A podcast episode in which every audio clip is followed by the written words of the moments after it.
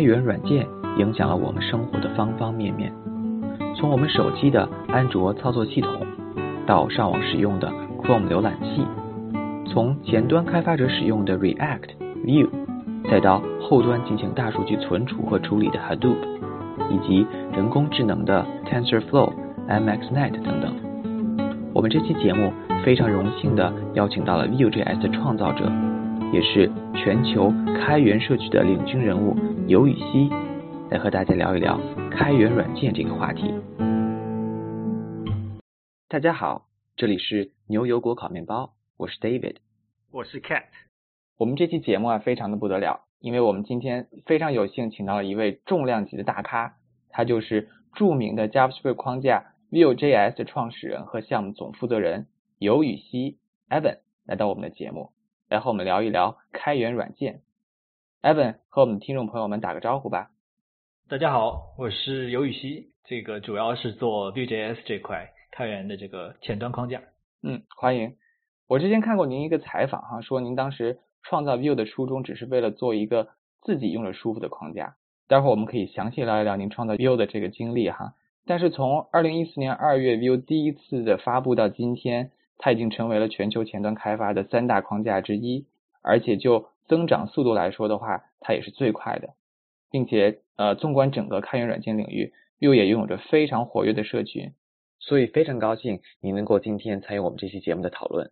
嗯，不敢不敢。说到开源软件哈，对于不熟悉软件开发的听众朋友们，也许对这个词有些陌生。您作为开源软件的这个创造者和参与者，能不能给大家介绍一下什么是开源软件呢？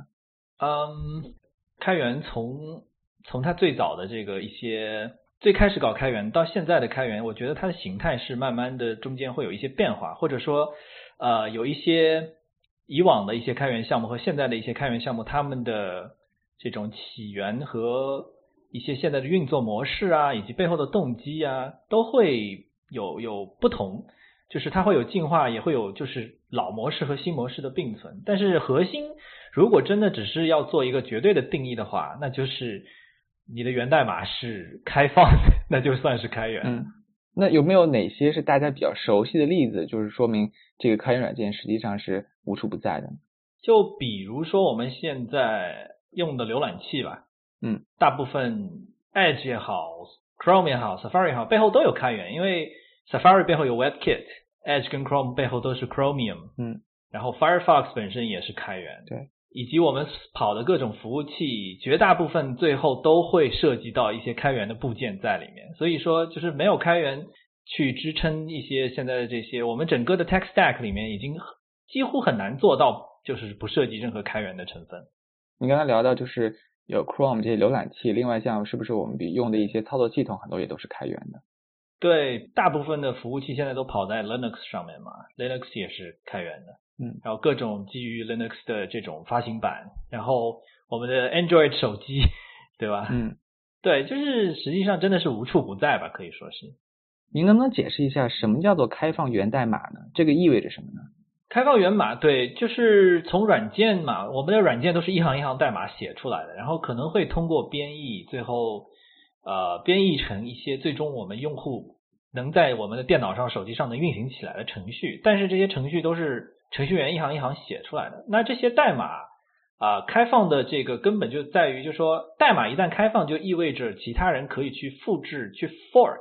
当然，这个跟许可证也有关，但是大部分的开源许可证都是比较的 permissive， 也就是说，你获得了这份源代码，你可以基于这份源代码去做修改，或者你可以把它跟你自己的代码做整合，可以去利用这些已经存在的劳动成果。所以这就是开源它真正于相对于一种闭源软件它的巨大的区别，对吗？没错，闭源软件等于说很大部分的闭源软件你拿到你就只能按照设计者设计好的方式你去用，但是开源软件的一个呃比较显著的区别就是说，你甚至我开源的东西不一定是一个面向最终用户的东西，但是其他的程序员用我的开源软件可以，它可以省去很多功夫，然后利用我已经实现的东西，它可以更快更更有效率的去搭建他所想做出的面对最终用户的这些产品。嗯，在软件开发里面有个很重要的一个概念叫做不要重新造轮子，就是 don't reinvent wheel、嗯、就是那么开源实际上是不是就给大家从核心上解决了这样让大家不要重新重复造一样的轮子，然后大家用这个世界上最好用的轮子去打造自己所要的模块就好了。对，我觉得很大一部分价值就是这里吧。可以说软件工程领域很多常见的问题都会就是说经过很多时间的沉淀，大家会慢慢的就是会会发现一些最佳实践，或者说啊、呃，在通过学术的 paper 里面大家最后总结出来这个问题可能就应该这么解决。嗯，那么通常来说这些问题在一旦大家形成共识之后，通常会出现那么一两个比较占有主导性的一些开源的实现。那么对于其他需要解决类似问题的这些做产品的工程师来说，那就没有必要从头再自己去一层一层轮子造上来，那就可以直接拿这些现成的开源的去解决一些，可以说是大家共享了一些智慧上的劳动成果，就是避免大家去做一些重复的脑力劳动。了解。那继续刚才那个话题，就是开源世界的软件啊，开源软件实际上有很多其他的重要的例子，像比如说大数据里面有 Hadoop 系列是吧，然后像现在比较火的 A I 领域里面有 TensorFlow、PyTorch、M X Net，还有数据库领域的像 MongoDB、Cassandra、HBase、MySQL， 包括我们今天可能会涉及到的您正在做的 Vue， 然后 React、Angular， 他们都是开源项目，对吗？对，没错。我们知道了开源软件其实影响和改变了我们生活的方方面面，那么一个开源软件一般是怎么样兴起的呢？兴起的话其实不同的就可以这么，我觉得可以这么理解，就是很多程度上我每次有人问我就是说这个开源软件通常是怎么样的，其实都很难回答，因为就像你问创业公司通常是怎么样的，对吧？可能一千个创业公司会有一千种不同的这个具体的情况，所以开源软件其实也是这样，就是从最早的这个开发者的动机到他的成长轨迹，到最后他壮是怎么壮大的，是否有选择去做商业化的发展等等，就每一个项目的轨迹可能都会有很大的区别。但是我个人从我个人的角度来讲，我觉得绝大部分的开源软件最初的动机就是说还是处于一种技术人员的一种，就是说我觉得我能够写出一个很好的方案来解决这个问题，对吧？嗯，每一个搞技术的人心里都会有这样的一种，就是说当你的技术积累到一定程度之后，你有一种手痒的这种感觉，就是说这个问题我已经了解的比较透彻了，我觉得我可以很好的解决它。嗯，那既然我花了这么多功夫做出了一个这么牛逼的方案，这不把它跟大家分享一下实在是太可惜了，嗯，就是这种感觉。了解。那这个是从一个这个开源的创造者的角度来说，他需要跟这个社区跟其他的软件开发者去分享这样一个好的东西，好的自己的劳动成果。嗯，那有没有就是从这个开源一个软件它的诞生到它最后来的发展壮大，它的维护，呃，有没有不同的就是组织模式在背后实际上做做支撑呢？那肯定是有的。嗯，从它起源来讲，有些开源的这些软件，就是像我刚才讲的那个角度是比较的个人的一个角度，嗯，可能发起者是一个单独的一个作为一个独立项目去发起，但是也有一些项目是大公司内部催生的，嗯，可能是大公司内部他先出于业务的需求做了一个方案，然后觉得说这个方案很有价值，然后到了这一步之后，不同的大公司会出于不同的战略的这种角度去选择要不要开源。就是举个例子来说，就是当你有一个解决一个问题非常非常好的方案之后，你可能会想要把它开源，然后把它做成一个行业标准，有利于公司的发展，是吗？对，当你控制的一个开源项目成为行业标准之后，其实是会带来很多潜在的好处的，就是从战略角度来说。就举例来说 Android 成为一个除苹果之外的事实上的手机的一个标准的底层，那对 Google 来说它就有了很大的话语权。对，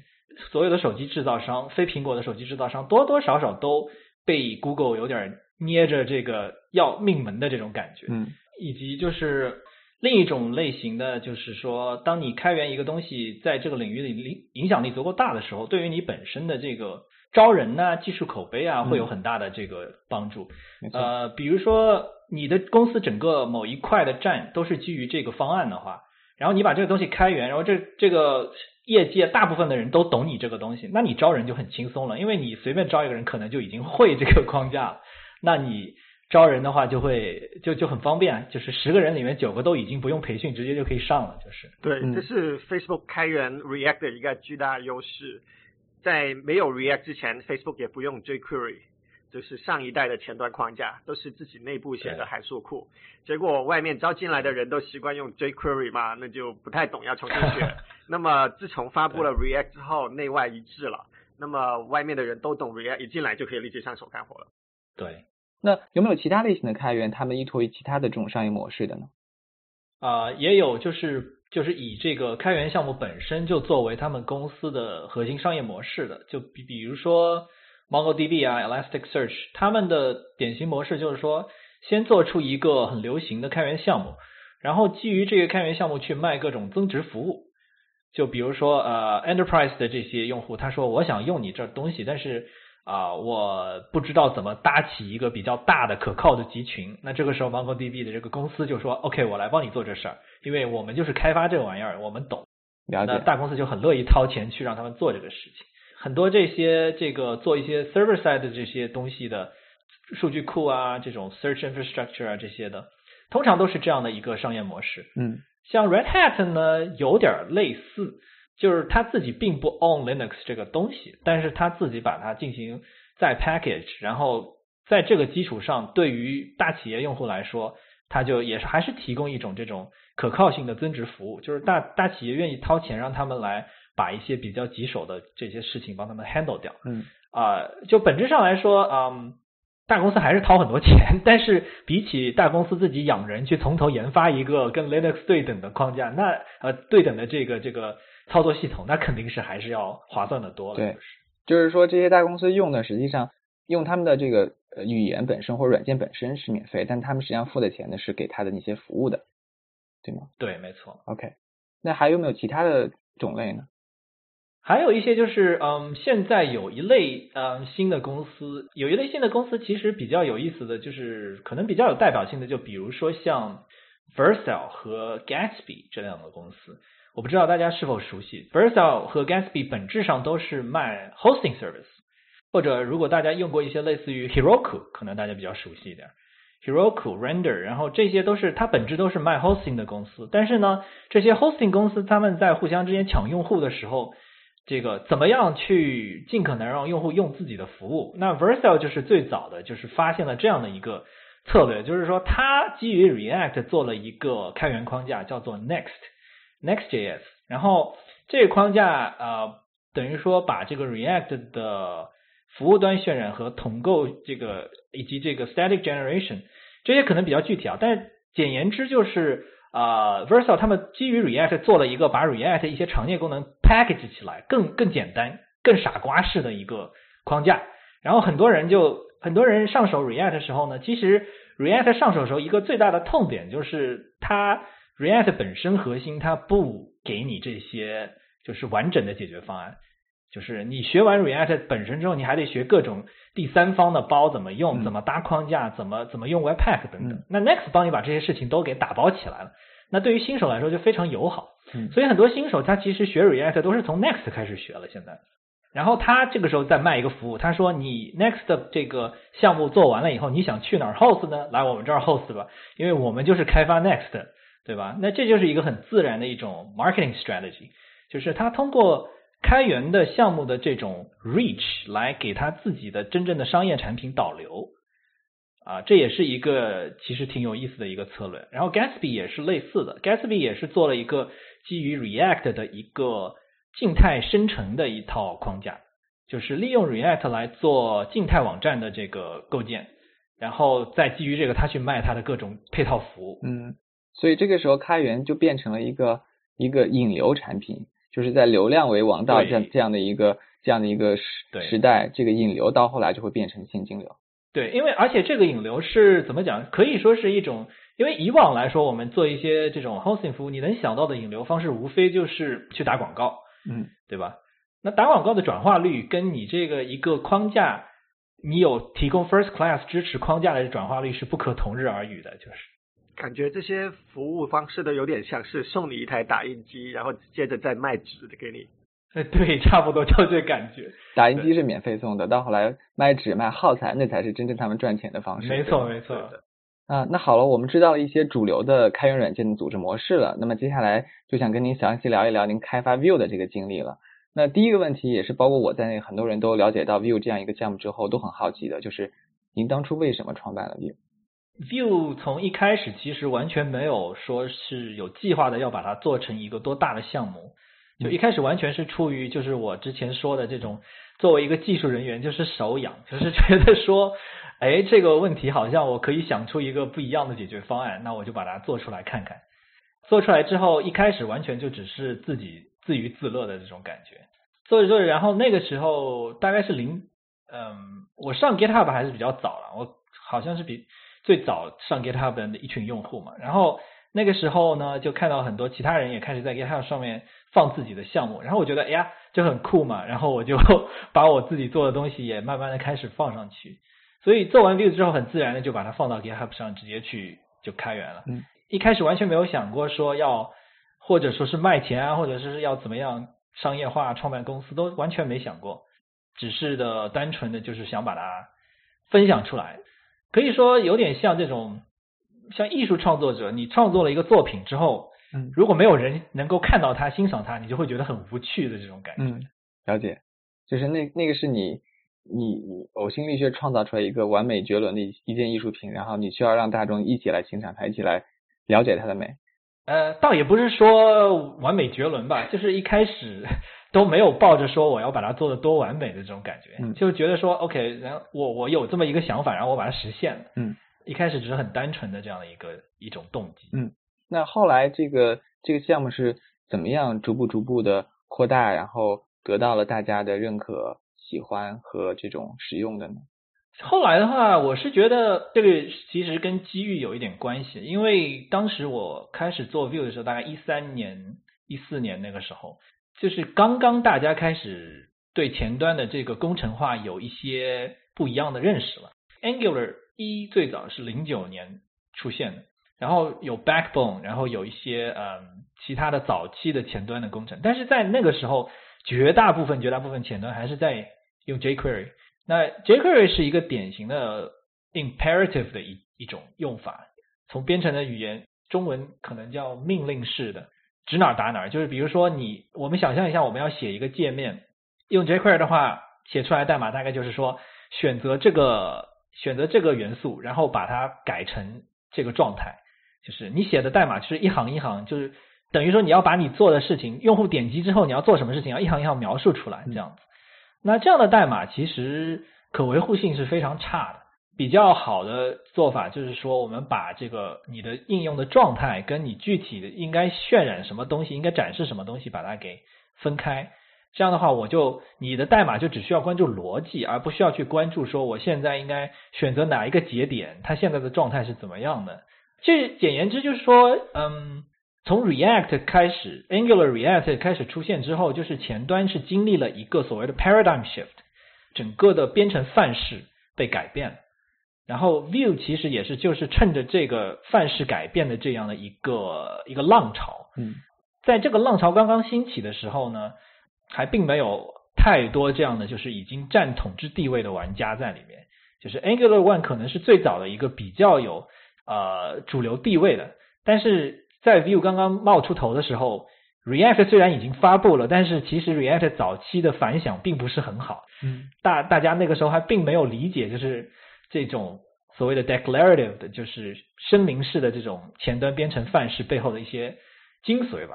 另一个角度就是说Angular 跟 React 都是大公司孵化的产品，可以说对他们的这个最初的动机都是解决一些大公司的这种内部的复杂性的需求。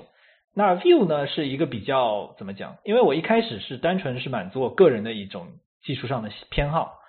然后当我开始慢慢的把 Vue 去进一步做设计的时候呢，我更多的考虑是怎么把它变得对新手更友好，这个重点可能是大公司的产品通常来说会比较不在意的一点，因为大公司本身招的这个员工工程师的这个就是说大家平均水平都比较高，然后一般科班出身，然后你进来还可以再培训，对吧，不会太在意这种上上手亲和度的这种问题。但是 Vue 呢从一开始就是呃，其实我也忘了说我自己也不是科班出身，我是等于说是半路出家然后自学编程的，所以我在设计这些框架的时候，我会比较在意新手的感受，就是我会觉得说，如果我需要先解释一堆，像 Angular 一的话，你上手先要解释一堆什么依赖注入啊 module 啊，然后这个怎么用那个怎么用，最后你才能写出一个 hello world。 那我就希望说我的框架不要去搞那么多繁文缛节的东西，就尽可能简单直接，让新人可以尽快上手。所以这个是一个 Vue 跟 Angular React 比较比较大的一个设计上的区别吧，这个早期的一个着重点是这样的。嗯，所以从这个成长的角度来说的话，我觉得 Vue 是从可以说是一个比较草根的这种一种成长路线，就我们吸引了很多新手，然后很多的这种独立开发者还有小公司，他们可能并没有很并没有很多精力去研究深入的研究前端这个工程化到底怎么弄，但是他们也希望能有更好的解决方案。那 Vue 就是等于说是抓住了这样的一块比较 niche 的一个一块东西，就是等于说这一块是个可能从大公司的角度来说就是一个 long tail， 他们不会去针对这样的用户去 optimize 他们的开源的东西。嗯，但是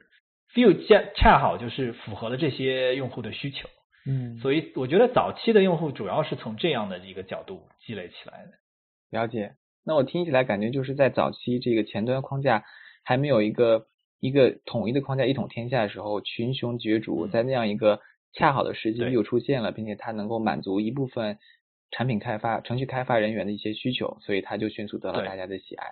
啊，那对，那随着它的越来越受欢迎呢，除了你作为这个它的这个创始者，作为它的管理者来说的话，除了要负责技术部分，是不是要做一些其他的呃运行啊、维护呀、呃推广宣传，包括建立相应的公司组织这样一些工作呢？对，其实这个过程也是可以说是有点被逼着上马的那种感觉吧，就是因为一开始完全没有想过要把它做多大，但是慢慢的就用户越来越多了，用户多了之后呢，可以说直到一六年之前的就是一四年到一六年这两年还是处完全处于一个 side project 的状态，这段时间维护 Vue 完全就是处于作为一种业余的一种兴趣爱好爱好对，就是一种或者说是个 passion 吧，就是可能大家在主主业之外都会，就是你的 day job 之外都会有一些比较特别感兴趣的东西。那我对我来说那两年就是基本上业余时间都花在维护 Vue 上面了，但是还是作为一个还是就是它不是我的主业，但是慢慢的它越来的占占据我的这个精力的比重越来越大，所以到到一六年的时候就开始慢慢变成一种很纠结的状态，就是我会发现可能我做 Vue 获得的这种成就感比我的这个正正职的工作会更更有满足感一些，所以差不多那个时候就觉得说是否可以考虑全职做这个事情。嗯，然后正好用户也增长到一定程度了，所以那个时候就被迫想要 figure figure out 就是怎么样通过这个开源赚一点钱吧，至少可以维生吧，这样我可能就可以全职出来做这个事情。嗯，然后那个时候就嗯发现有一个平台叫 Patreon。 嗯，那 Patreon 其实最早它是都是给一些这种艺术家，就是写文章啊或者是画画的这些人，他们做这种付费的这种 fan service， 就类似于有点像那个 fans only 啊，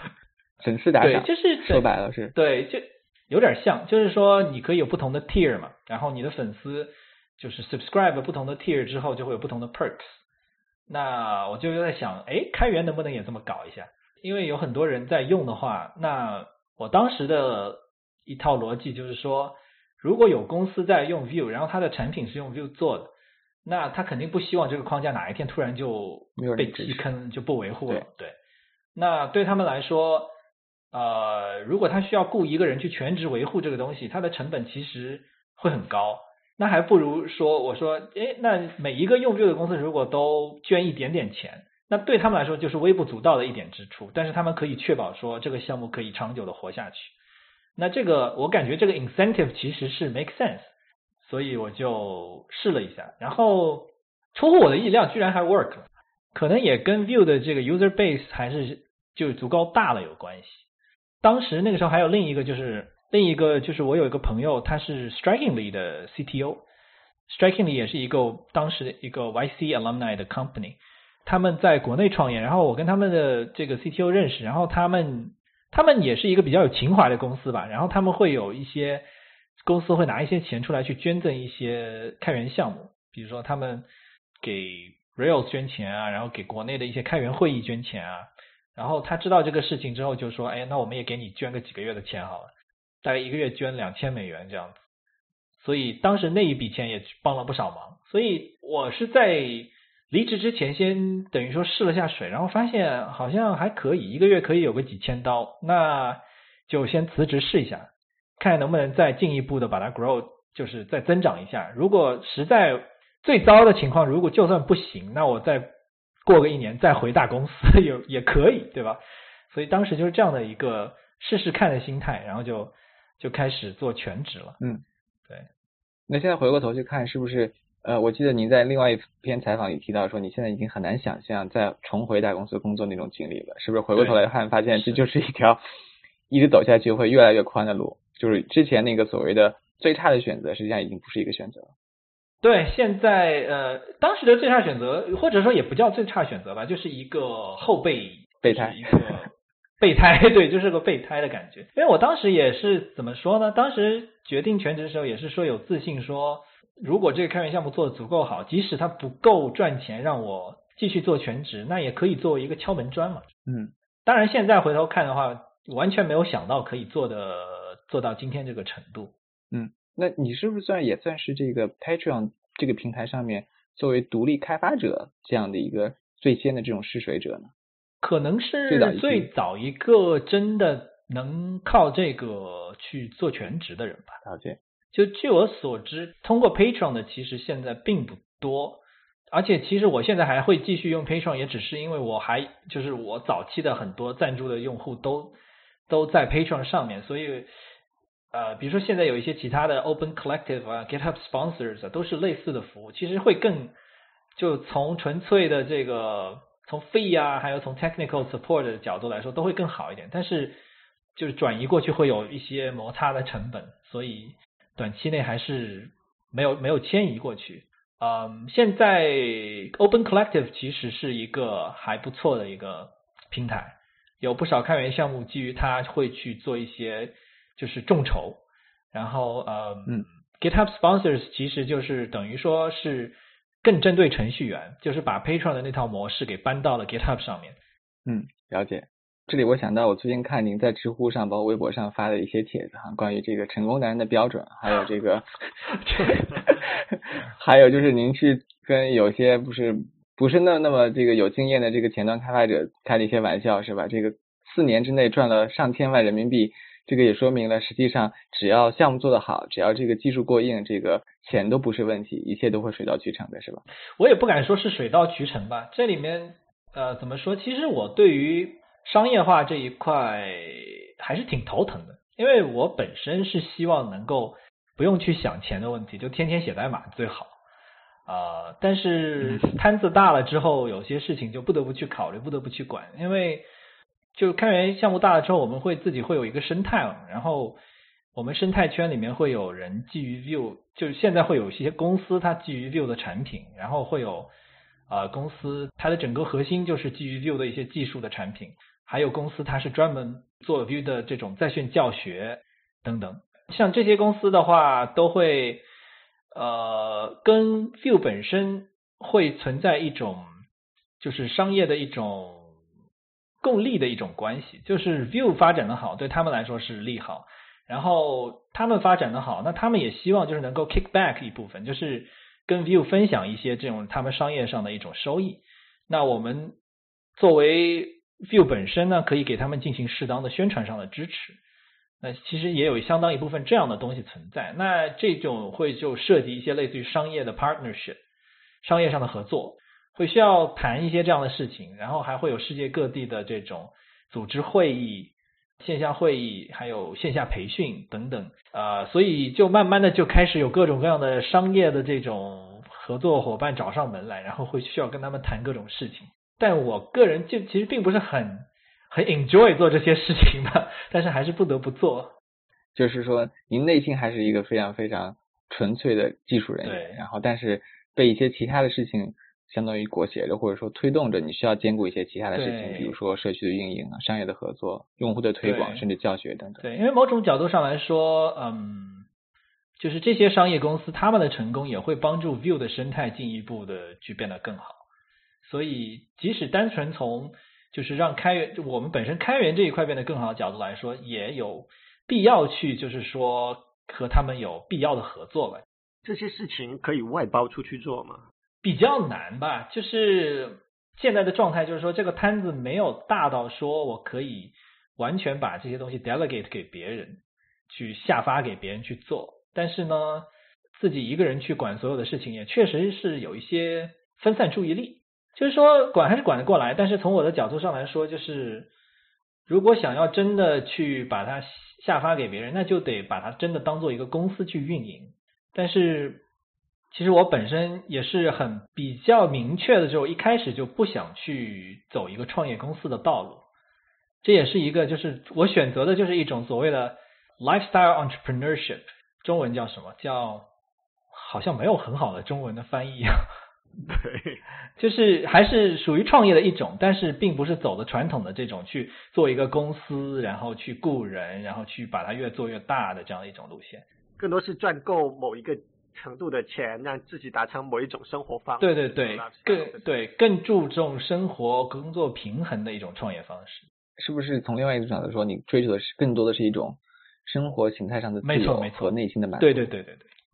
了解。那我们下面是不是可以聊一下 Vue 未来的发展？就是我知道你也是已经把 Vue 重写了第三个版本，嗯、就是最新一个版本 Vue 三点零，这个海贼王也也刚刚发布不久哈。嗯、那呃，您能不能谈一下这个未来？对于 Vue 它的这个未来的发展有没有什么样的希望或者是计划呢？嗯，现在的话其实首先它的定位啊，就是 Vue 一开始的定位一直都是一个前端框架，如果拓展一下的话可以理解为是一种用户界面开发这么一个大的范畴，就是所有涉及用户交互的这样一个开发的这种体验的这种。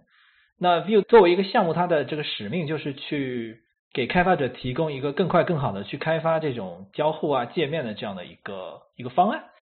侧重点也会比较着着重在 web 这一块，就是在浏览器的这一块。然后所以浏览器这一块呢，其实近年来也有一些比较新的一些动向，就是比如说 JavaScript 它这个语言会有很多新特性慢慢的稳定了，然后浏览器会有一些比较有重大意义的新的特性，也慢慢的就是在 I E 十一 啊被慢慢淘汰啊等等。就是说我是觉得现在有一个机遇，就是把整个的 web 开发变得更现代化一点吧，这是一个我比较希望 Vue 可以起到推动作用的，就是帮助推动这个进程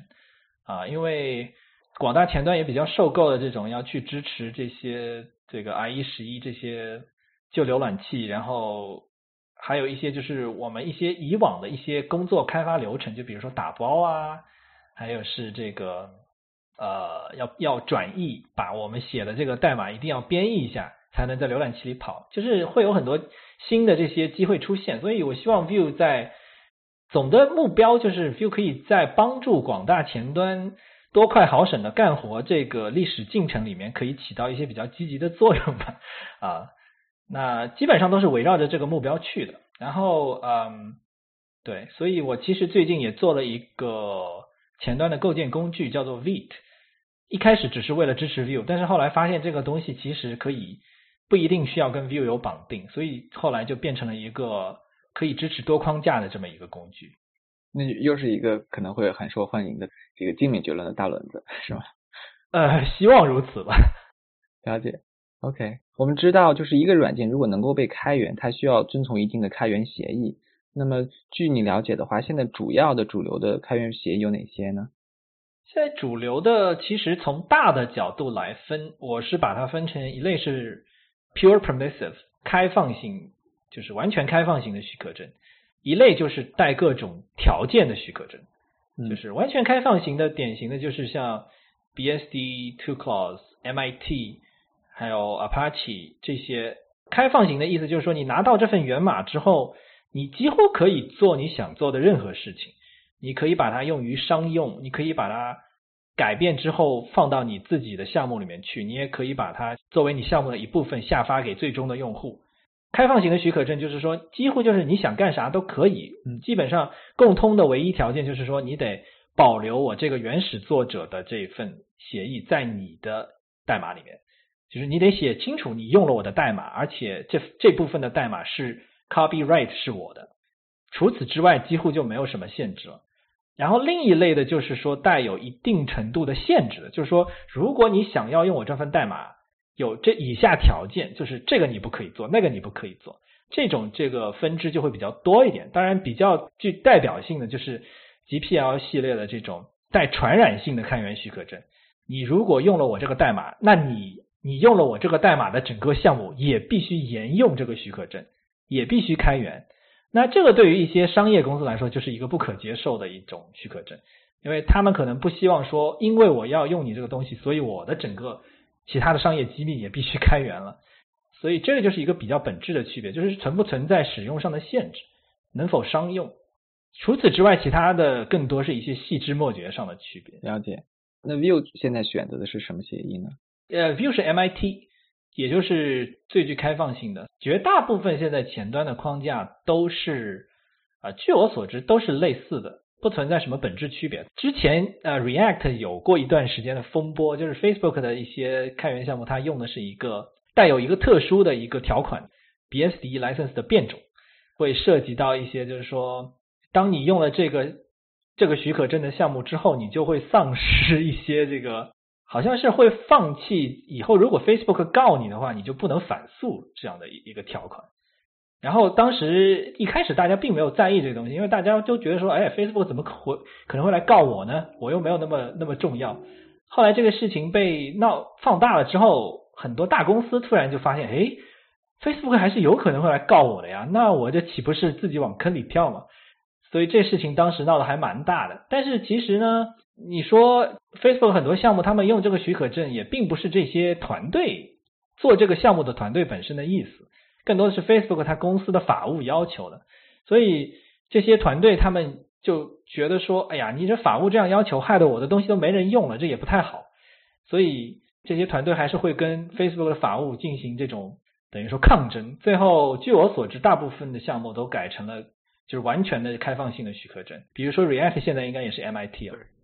一点点的内幕消息就是这个抗争最后的结果呃的结束是很意外的，就是原来很坚持 B S D 协议的那个法务离开了 Facebook， 换了一个新人上来，然后工程师还是跑去说我们要换成 M I T， 新的法务人员说哦那你想换就换啊，我们没必要坚持 B S D 啊，然后就换了。这这这还这个还真是出乎我意料啊。嗯。作为一个开源项目的这个创造者来说，他在选择开源协议的时候他会有什么标准，或者说他有什么考量？其实我觉得现在新的开源项目大部分都会选择就是这种纯开放性的许可证嘛，因为呃某种角度上来讲，当你刚开始做一个开源项目的时候，你的考量都是希望它尽可能能够被更多的人去使用。而且从策略的角度来说，就像我们之前说的不同类型的这种呃，开源的动机，但是核心来说开源的最大的优势就是它比收费产品有更强的这种 reach， 因为它使用的门槛低，所以会有更多的人来用。就有点像你做一个手机的 app，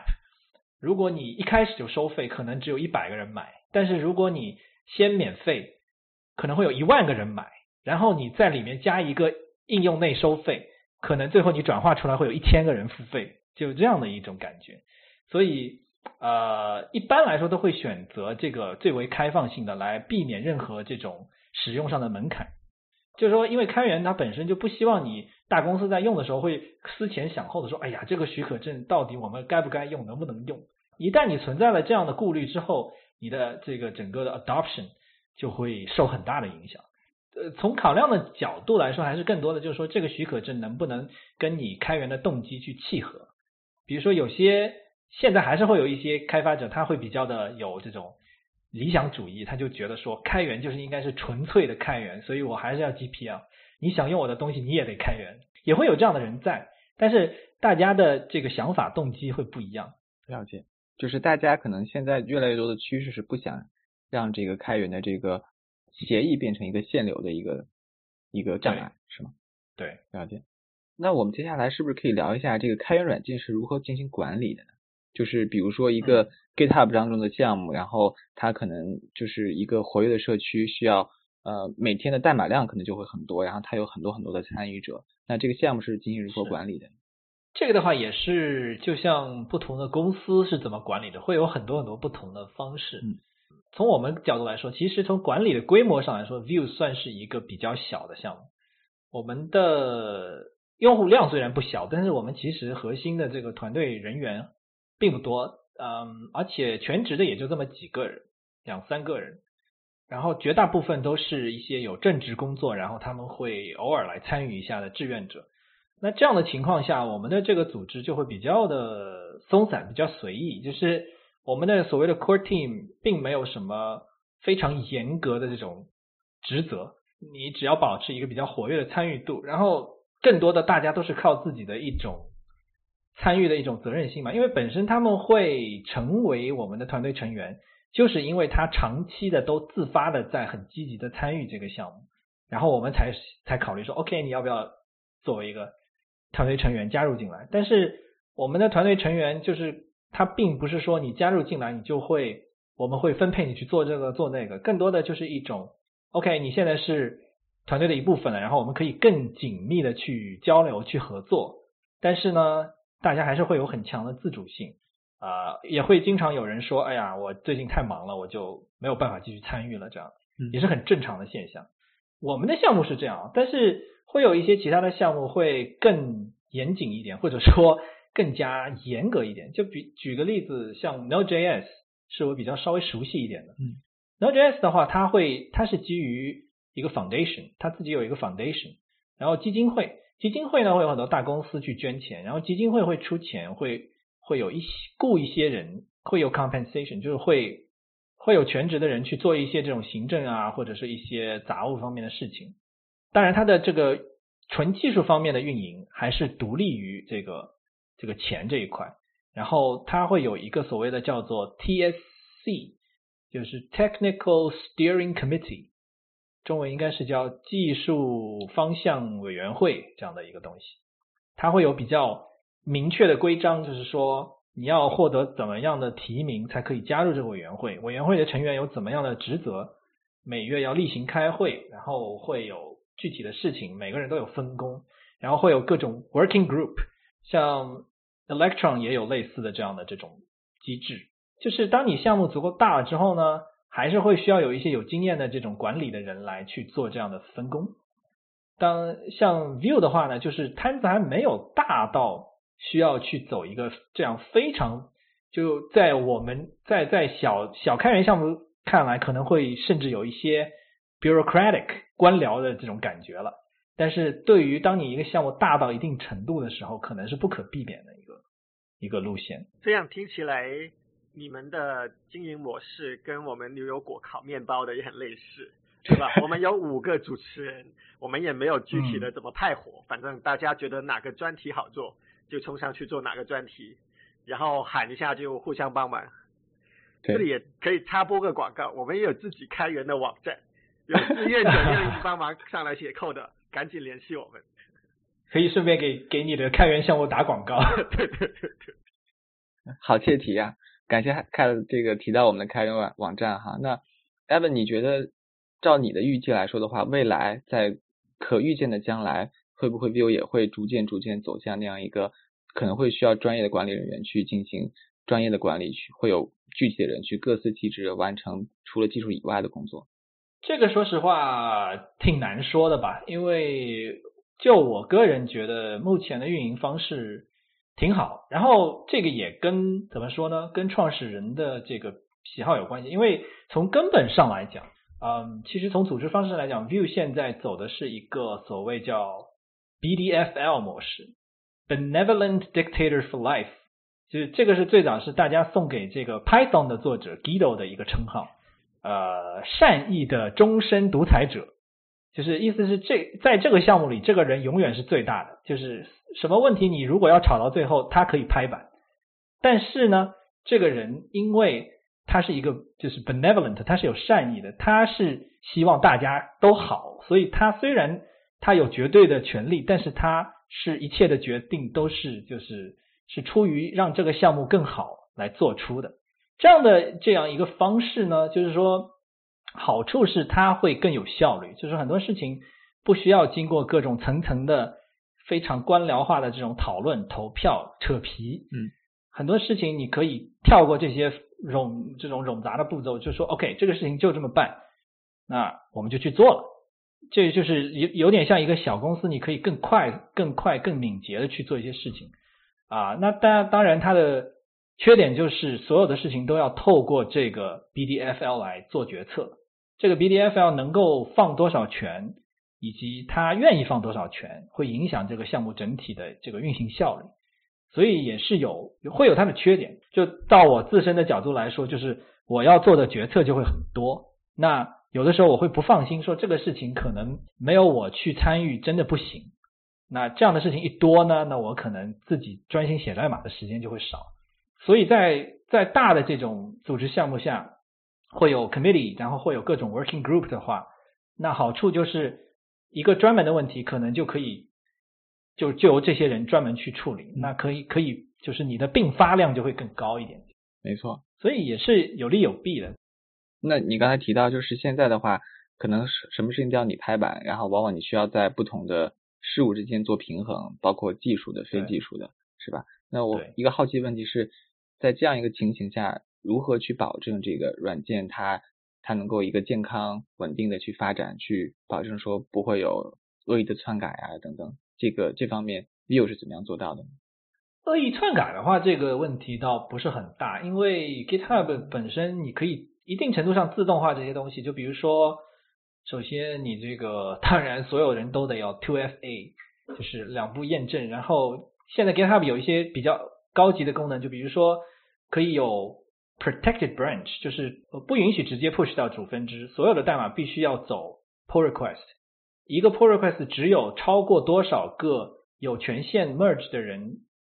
去 review 然后 approve 之后才可以 merge 进主分支，就是很多这些都可以通过 GitHub 去完全的自动化的去 enforce 这些规则，嗯，那这个很大程度上就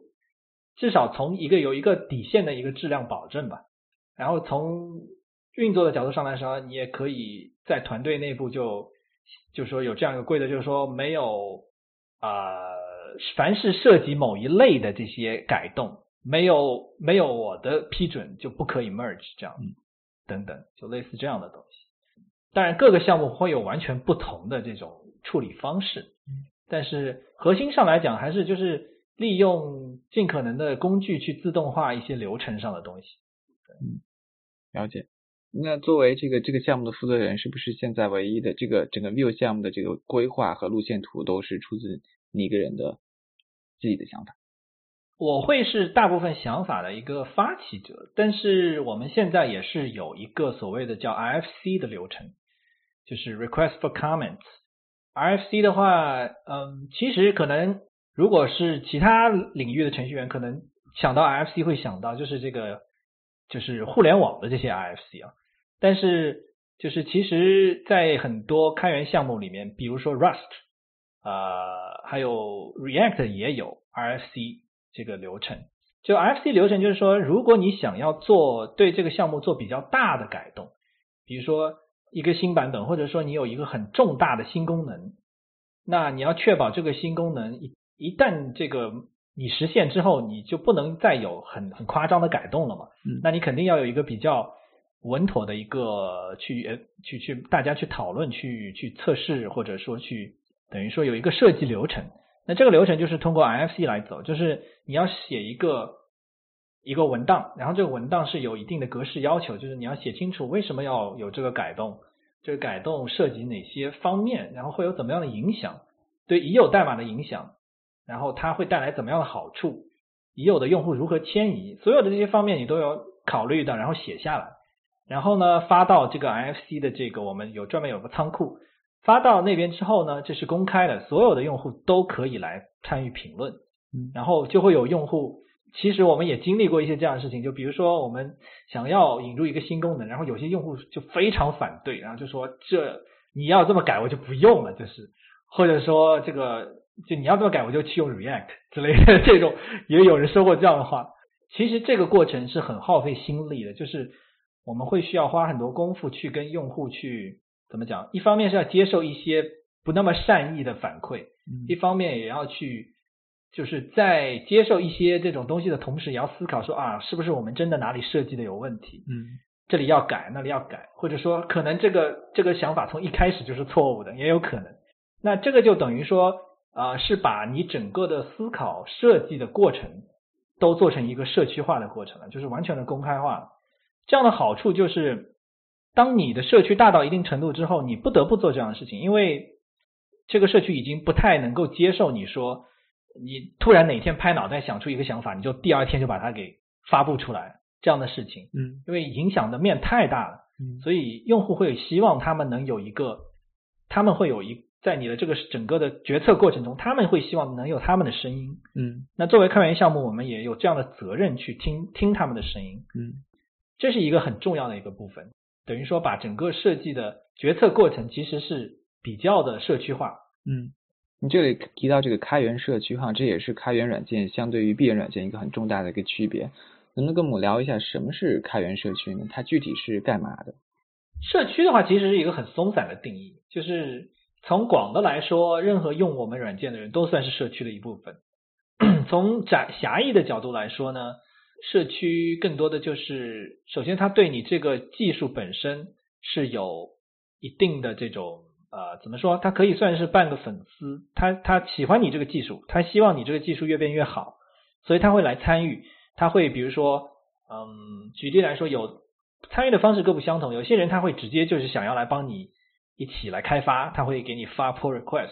有些人会帮你做类似于免费的宣传，他会写博客说 OK 我今天用了这个东西发现这个新功能很酷，然后你可以这样用，帮你做一些这种教育上的帮助，也有人会就写库，就比如说他说我今天发布了一个跟 Vue 兼容的这个库，可以让你更方便的在用 Vue 的时候达成这个目的，就他用自己的开源来帮助你的这个项目，这个就是各典型的就是这样的一些，就是说让你的开源这个项目本身增加 value， 就是从我的角度来说你这个软件本身开源对吧，但是代码除代码之外你创造价值还有很多途径，就举例来说怎么让人更好的学习这个框架，怎么让人在用你这个框架的时候解决更好的解决常见的问题，以及就是或者说当他遇到问题的时候他去网上搜到一个答案，这也是一种价值对吧，那所有贡献这些价值的人都可以算是社区的一部分。嗯，所以听起来这个社区就像一个，我不知道这么形容对不对，像一个乌托邦一样，大家拥有着共同的呃理想或者是共同的使命，大家在围绕这个使命，大家一起为这个这样一个呃乌托邦去添砖加瓦，去众人众人拾柴火焰高，让它变得越来越好。我也发现就是说这个现象可能在开围绕开源的这个会比较常见一点，因为可能开源本身大家会喜欢或者使用开源也是带着一定的这样的这种理想主义的一种情节在里面。嗯嗯。那开源社区一般是什么样的一个氛围呢？大家是不是都呃比较的祥和的进行问题的讨论？会不会有的时候会出现很难说会不会有些时间会出现纷争，会出现意见的不统一？怎么说呢，开源社区其实就是人的社区，并没有太大的区别，可能参与的比较活跃的人通常都是比较有，因为大家都是技术人员嘛，会稍微理性一点，但是一个社区的氛围更多的还是会受到会受到一部分就是你这个项目发起方的这种整体的一个氛围的影响，比如说你的项目主导者是什么风格，可能社区就会往那个风格走一点，就比如说 Linux 内核讨论可能会比较硬核一点，就大家可能会比较直白一点，就说你这个代码就是 crap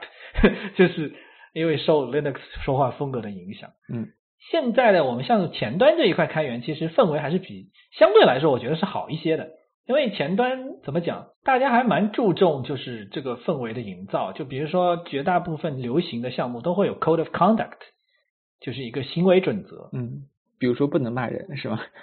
对，不能骂人，不可以用侮辱性的词汇、嗯、等等。就你如果你不能好好说话，那你就不要说话，就是、嗯、基本上就是这样一个规规则。然后据我所知，像我我认识一个另一个开源维护者，他是做 I O T 这一块，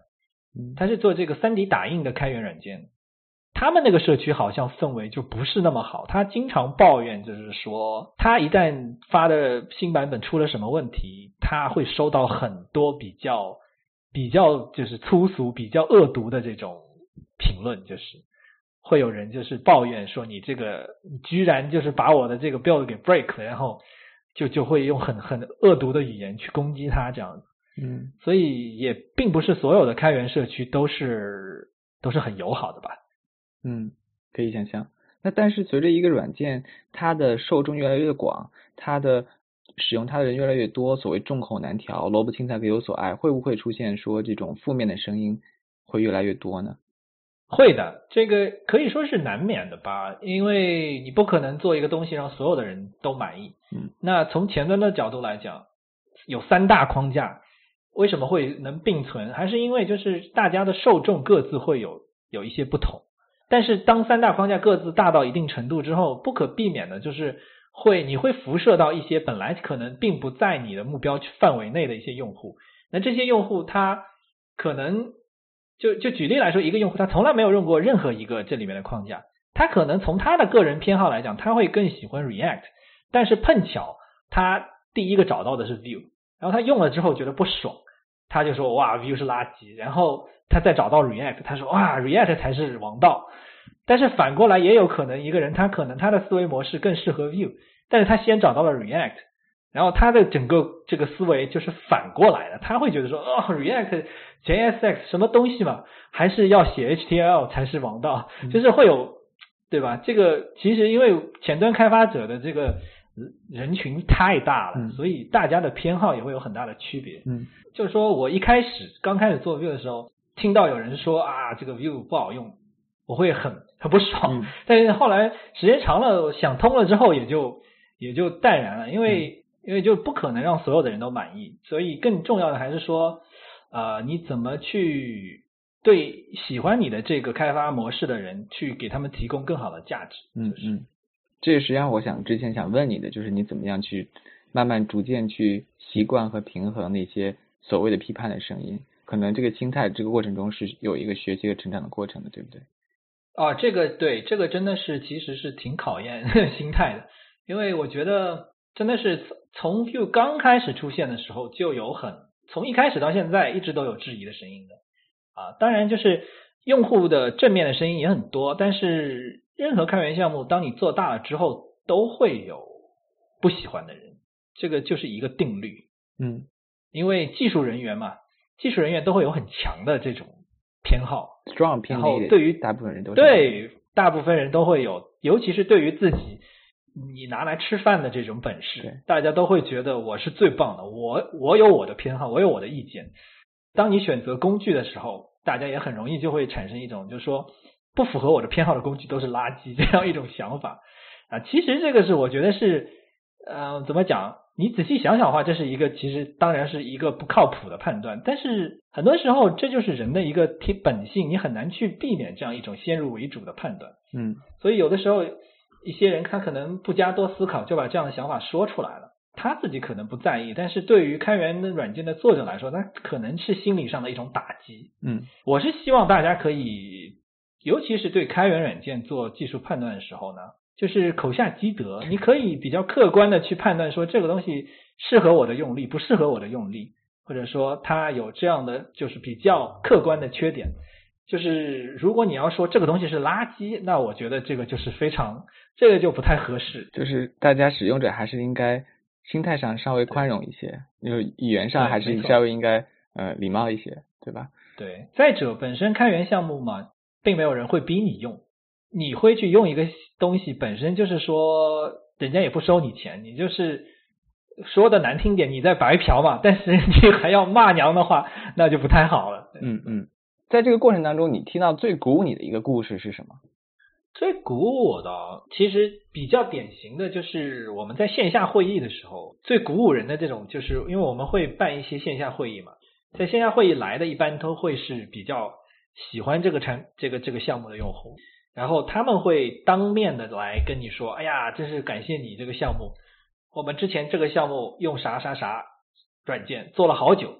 不行，然后换到你这个，然后我们现在几个月就做出来了，真是感谢你，就是这样的，就是比较实际的例子，然后是真人真事，他站在你面前告诉你的时候就特别有真实感。因为很多时候我们做软件天天都是在线，大家都是隔空的这种虚拟的这种东西，而且呢、嗯、从开源软件的这个维护者的角度来讲，其实我们的信息所谓的信号就是正面信号跟负面信号的比例是非常不均衡的，可能我们一百个用户里面有九十个人其实用得很开心，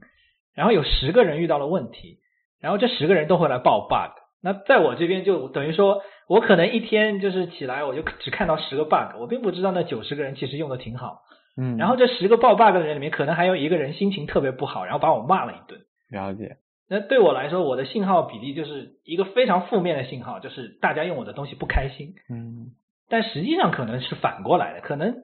九成的人是用得很开心的，没错，但只有这一个人特别的不开心。那线下的话这个比例就反过来了、嗯、因为会会花钱来参加会议的人都是用得很开心的人、嗯、所以每一个人都会就给你正面的反馈，所以这个体验就是完全的不一样。我自己经历过这种反差之后，我慢慢也就意识到，就是说呃，你心态上的调整的话还是要就是说理解到我们在网络上接受到的信息并不能代表实际的情况。了解。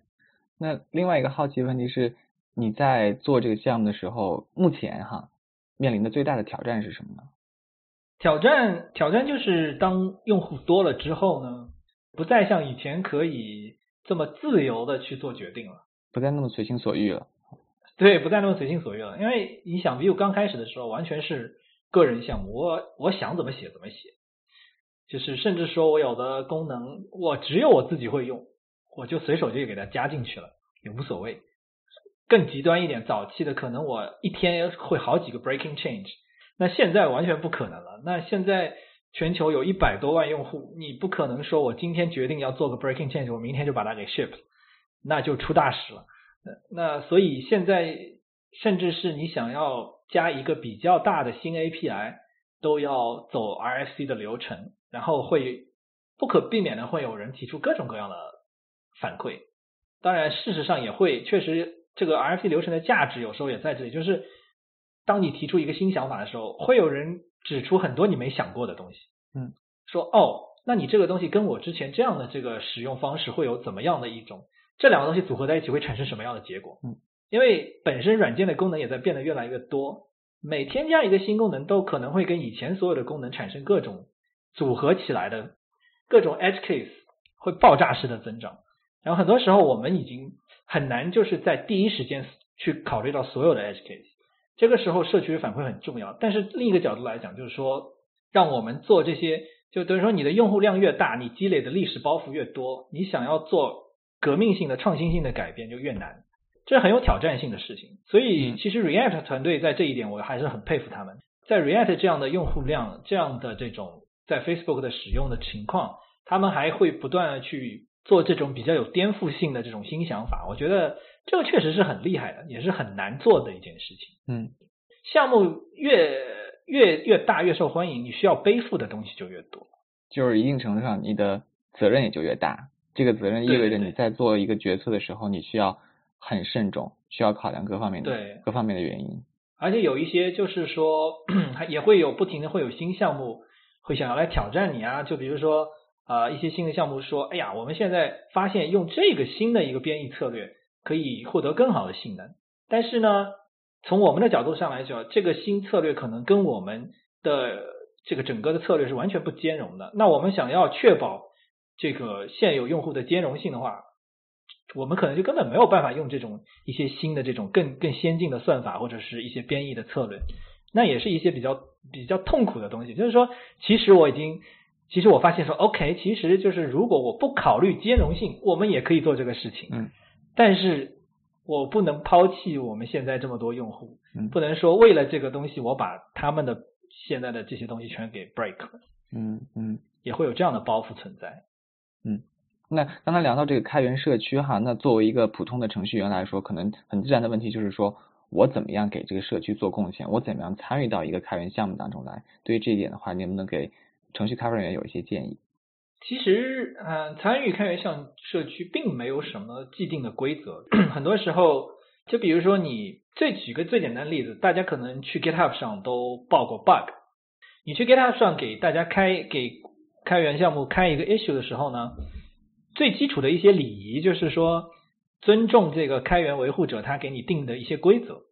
典型的来说啊、呃，当你报一个 bug 的时候，尽可能把你的遇到的问题描述的清清楚楚，然后最好能够提供一个最小化的重现，这段代码是可以跑出来把你这个 bug 给重现出来的。一般就 GitHub 上面会有一个 template， 就是你开 issue 的时候你会看到这么一段字，他会写说请提供重现的话最好是照着做。就是因为我在维护的过程中遇到太多这种用户，他在报 bug 的时候，他因为你你在开发一个东西的时候，你的整个的上下文，我这个开源维护者是并不知道的。如果你省略这些上下文的话，对方可能根本都不知道你在说什么。我我们之前就遇到太多这样的用户，他报 bug 的时候就说啊，我遇到这样一个错误，然后就没有了。那我我根本都不知道他是怎么遇到这个错误的，那也没有办法去帮他修复这个问题。嗯，还有一个就是心态上，就是说，尤其是在用开源项目的时候，我觉得。其实只要大家能够做一个小小的心态上的转变，整个社区氛围就会好很多的一个地方，就是不要把自己当做顾客。如果你作为社区成员的角度去考虑，你是希望这个项目变得更好，呃，而不是说哎呀我用了你的东西你有责任帮我把它修好，嗯，这样子。这个心态的转变很重要是吧？要以一个主人翁的意识来为这个社区添砖加瓦，而不是说以一个这个抱怨者的心态去埋怨别人没有把东西做好。对，没错。那当你有这个心态转变之后，很接下来你想要去参与就是很自然的，你会觉得说哦，既然我都明白这个问题出在哪里了，我是不是干脆顺手就帮他把这个东西给修了，嗯，或者说这个问题可能只是因为你的文档没写清楚，有些人可能就抱怨说你怎么不把文档写清楚，但是反过来想，你干脆就说我来帮你把文档修改一下，这样写清楚，后面的人就不会踩坑了，嗯，对吧？所以心态一转变，你就会发现你可以做的事情是不一样的。没错。我其实也有不少 career coaching 的学生想要找机会贡献给开源项目，那这方面 Evan 有没有什么好的建议呢？建议的话，嗯，首先 GitHub 上面其实开 pull request 教程都很多了，就是具具体的技术方面我就不多说了，就是简单的来说，通常最容易被 merge 的这种 first contribution 就是第一次贡献，你可以是帮他找一些小的 typo 啊，或者说是文档里面的 typo， 或者说文档里面哪里有语句不通顺，你可以帮它改一下。这些虽然呢就是从维护者的角度来说其实可能会觉得哇这是鸡毛蒜皮的小事情对，但是就是如果你真的是第一次去做这个事情，这是最最安全的，就是因为它没有理由 reject 你但但但是我的建议是第一个可以这样做，但是不要就是去找所有的项目一个一个都做这样的事情，这个更多的是让你避免那种第一个贡献你就要去真的改代码的那种恐惧感，就你可以先做一次这样的事情试试手，当你走完整个流程，看到你的第一个 pull request 被 merge 进去之后，你会增强你的信心，说 OK 我做过这样的事情了，那你可以开始试试真的改代码。那改代码的话呢，呃，我觉得比较好的就是说你可以去一些项目里面，有些项目它会有一些 issue， 它会标明说 contribution welcome 或者说是 good first issue， 很适合初学者的第一个的，然后可甚至可能在讨论的过程中大家已经写清楚了说哦这个我们只要把这里改一下就 OK 了，那这个实际上它就就等于是大家是故意写在那边鼓励你去做第一次这样的这种代码改动的，那这样的机会是可能也是有点可遇不可求吧，但是你只要就是说多看多找会有这样的机会的。很多时候也就是说这个过程也是需要慢慢的去去重复这个过程，你可以从最简单的做起，小的一点一点的这种小改动，慢慢的你会对整个流程更熟悉了之后，对你一个特定的项目更熟悉了之后，你就会开始知道说哦 OK 这边会有这样的改动。还有就是也是就是说你不要害怕去在发 P R 的时候去跟维护者进行交流，不一定要立刻就去修改代码，你可以在一个已有的一个 issue 里面，你可以参与讨论，你可以说啊，这个 bug 我尝试着去复现了一下，然后我发现是不是这里有问题，就你不一定要完全去解决这个问题，但是你可以去尝试解决，然后把你尝试的过程中所发现的东西跟大家分享一下。那有可能这个维护者看到之后就诶好像真的是这样哦，然后他就会告诉你说诶对啊，然后你把这里改一下，说不定就可以解决这个问题了。然后维护者他会给你一些反馈，然后有这个交流的过程也会给你更多的信心。就是很多时候呢，其实我们维护者对于对于会主动来帮我们去分析问题的人其实是很感激的，因为我们的精力其实也是很有限，就是每一个问题如果我们不能立刻直击要害找到问题所在的话，很有可能我们就会把它搁置在那边，先去解决一些更简单的事情。那这个时候你如果通过一个你的这个分析帮我们把思路给理得更清楚一点，那也是一种贡献。所以很多时候呢，就是学生如果想要参与的话，就不要一口气吃成胖子，你可以从最最简单的这些东西做起，你也可以说我我不觉得我可以完全解决这个问题，但是我可以去帮助你，看看能不能给你提供一些线索，对，这也是很有帮助的。对，那好，那接下来我们是不是可以聊一下这个开源软件它对于整个呃不仅仅是呃软件行业，对于整个世界它有什么样的意义呢？这个啊，这个其实比较大了，我是个人是觉得呃，我往大了来说，因为大家也知道现在的世界是离开软件就没有办法运作了，对吧？我们日常的生活，尤其是在这种越来越依赖线上交流的这种情况下，所有的东西都通过这些虚拟的软件来运行，甚至是以后人工智能啊，可能生活的方方面面都要依靠软件。那软件这种东西还是要靠程序员去写，程序员要写的话，那程序员的生产力从某种程度上来讲就是我们在整个人类在这种数据领域的生产力的一个体现。那我觉得开源软件的意义就在于提升我们整个人类在数据世界中的一种生产力，就有点像怎么说呢，把蒸汽机的这个发明、呃、这个设计给它公开出来，才能形成全世界范围的工业革命、嗯、那开源软件也就是说你把一些重大的计算机方面的问题做成了简单易用的解决方案，并且把它共享出来，就等于说你贡献了这块砖头，他贡献了这块砖头，当我们需要解决一个更复杂的问题的时候，我们就直接用现成的砖头把基础搭起来，然后再去攻克更难的问题。那开源就在于说我们把这些砖块都做成可复用的了，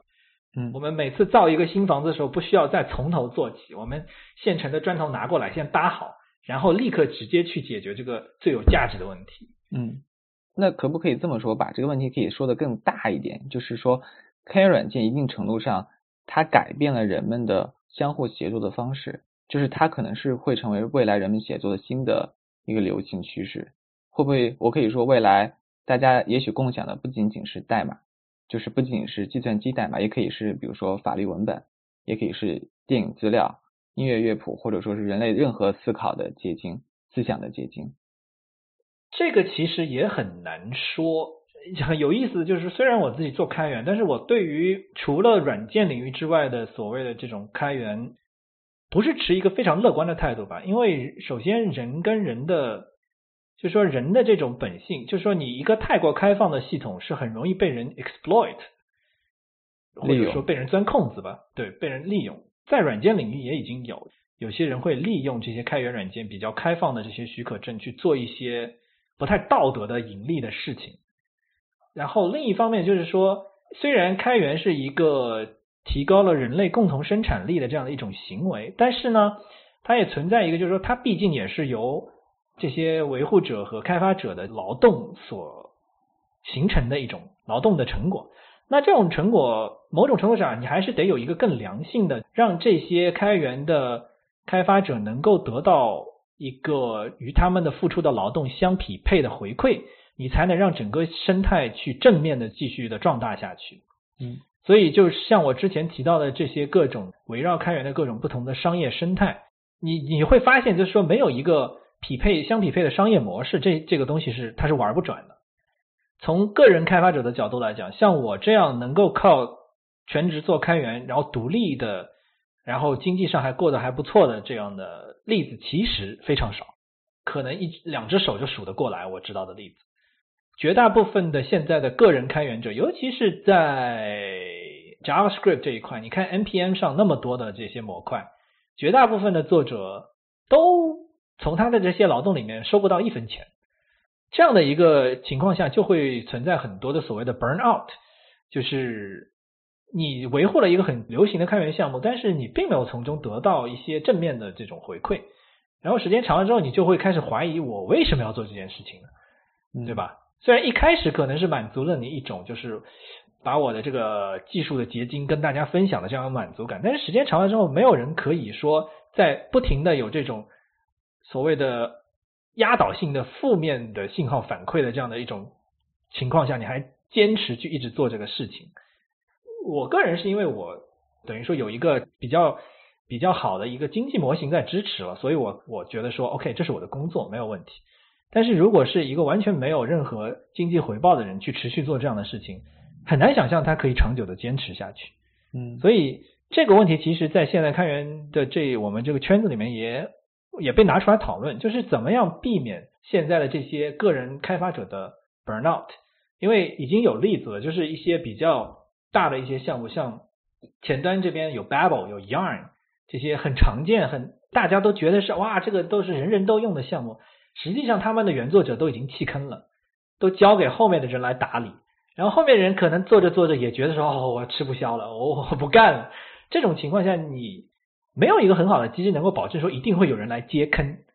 你就等于说不停的在靠着下一个还处在新鲜期的这样的一个人说 OK 我觉得这事情很有意思我来做，但如果你不能良性的持续下去，很快这个人也会觉得说哦我得不到任何正面反馈我不干了。嗯，这是一个很我不希望看到的现象，但是事实上它在发生。嗯，所以就是说嗯，在共享经济这一块其实是有很多关于我们人类的 incentive 是如何运作的，我觉得这个问题还没有解决。嗯，所以说开源能够说慢慢的壮大有今天的这样的影响力，我觉得是一个很奇迹的事情，但是这里面最终不同的人的这种动机和怎么样能够让大家的动机全部良性的最终共同推动这个东西，我觉得还没有一个很明确的答案。所以对于说这样的这种模式怎么样去你说把它放到软件之外的这些智力劳动上，我觉得其实是一个很有挑战性的问题。嗯，所以总结一下你刚才说的就是这个热情它也可能会消耗殆尽的，所以需要找到一个合适的商业模式去去和这个开源这样的一个事业去进行很好的这样一个结合，才能保证这个热情会可持续的去去燃烧下去，而不是总有一天被烧完了。没错。那最后就想来问您一下，你觉得这个开源软件我们展望一下未来，你觉得这个开源软件的未来会是什么样子的呢？我其实是很希望能看到以后开源会慢慢变成一个就是说任何一个开发者你只要有实力有想法你就可以靠做开源养活自己，我是个人很希望看到这样的一天。一些比较好的探索就比如说 GitHub Sponsors， 任何一个 GitHub 用户你都可以说我在做开源你来赞助我，对，我觉得这是一个好的开头。这个呢可能需要一些时间去慢慢的，尤其是让一些商业化的公司他们对于他们使用开源怎么怎么获得开源的利益怎么获得价值，他们的思维模式也需要有慢慢的去改变。就简单的例子就是说用 Red Hat Linux 跟用 N P M 上的一个包同样是在使用开源，但是呢一个公司他可能愿意花好多好多钱去请 Red Hat 的人来帮他做一些服务，但是他可能不愿意为这个 N P M 包的作者去捐一个月五块钱，他也不愿意做这样的事情。根本的原因还是说他从思维模式上他不觉得说他不觉得说他这个五块钱跟他从这个包这里获得的价值是对等的，但实际上事实上可能他真的是值这么多，甚至是这个包可能帮他省了不止一个月五块钱事实上。那怎么样让这个中间的这种利益交换变得更顺畅，从而使得就是说我觉得现在的一个大的问题就在于、呃、像 Red Hat 是因为它这个组织足够大了，它其实做的本质上是差不多的事情，但是它因为组织足够大，它有足够的议价能力，它有足够大的这种话语权和这种影响力去让大公司觉得付这个钱值得，本质上。那对于个人开发者来说，我们现在并没有这样的很好的这样的渠道，我要把 Vue 做到有这么多的用户才会让这些公司觉得有价值，会去来捐那么一点点钱。那怎么样让这个一个开发者，只要当你的一个包有足够多的价值，你就可以获得相应的经济上的回报。我觉得谁能解决这个问题的话，可以把开源向前推动一大步。了解，非常感谢今天 Evan 能够做客我们的节目，和我们聊聊开源软件的方方面面。感谢各位的收听，欢迎各位听众在各大泛用型播客平台订阅我们的节目。我们这期节目就到这里啦，我们后会有期，拜拜，拜拜，拜拜。